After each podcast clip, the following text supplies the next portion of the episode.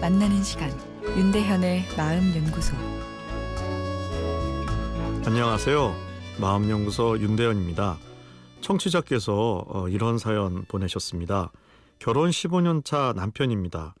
2년 차 명절 때 아내는 제가 외출한 사이 시어머니와 여동생 둘에 둘러싸여 게으르다, 아, 집안일을 잘 못한다 등등의 구박을 당하는 사건이 있었습니다.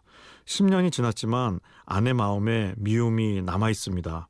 몇 년 전부터 어, 시어머니는 며느리에게 내가 잘못했다. 다 잊고 용서해라. 아, 사과를 자주 했고 아내도 눈물을 흘리며 화해하는 것까지 느껴졌습니다.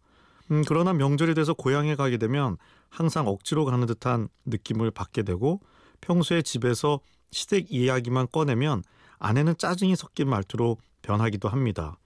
최근엔 모친이 암투병으로 쇠약한 상태인데도 새 집을 구경하러 오겠다고 하니 아내는 대놓고 안 오셔도 된다고 하네요. 또 회사에서 주최하는 가족 캠프에 부모님 모시고 가자고 했더니 본인은 안 갈 테니 아이들과 부모님만 모시고 다녀오라고 합니다. 그게 말이 되는 소리냐고 했더니 아내는 가기 싫답니다. 그리고 아직까지 용서가 안 된다고 하네요.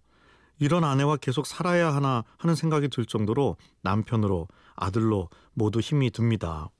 오늘 사연을 요약하면 결혼 초기 시어머니와 시누이 구박에 아내가 상처를 받았고 10년이 아, 지나도 그 앙금이 남아 있어서 시어머니를 불편해하고 잘 모시지 않아서 속상하다는 남편의 이야기죠.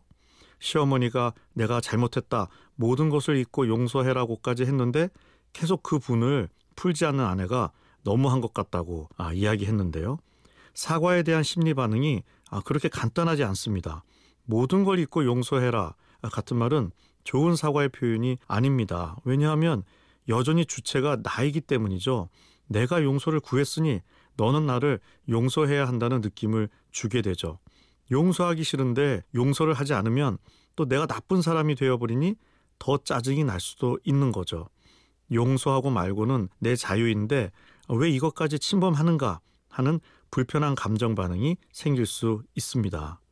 미워하기만 하면 편한데 용서하지 못하면 미안한 마음까지 같이 들게 되니까 아, 시어머니를 더 피하는 행동이 나올 수 있는 거죠. 내 마음을 복잡하게 만드는 존재이니까요. 아, 그러면 어떻게 하면 고부 갈등에 상처받은 아내의 마음을 잘 위로할 수 있을까요? 내일 이어서 말씀드리겠습니다. 윤대현의 마음연구소 지금까지 정신건강의학과 전문의 윤대현 교수였습니다.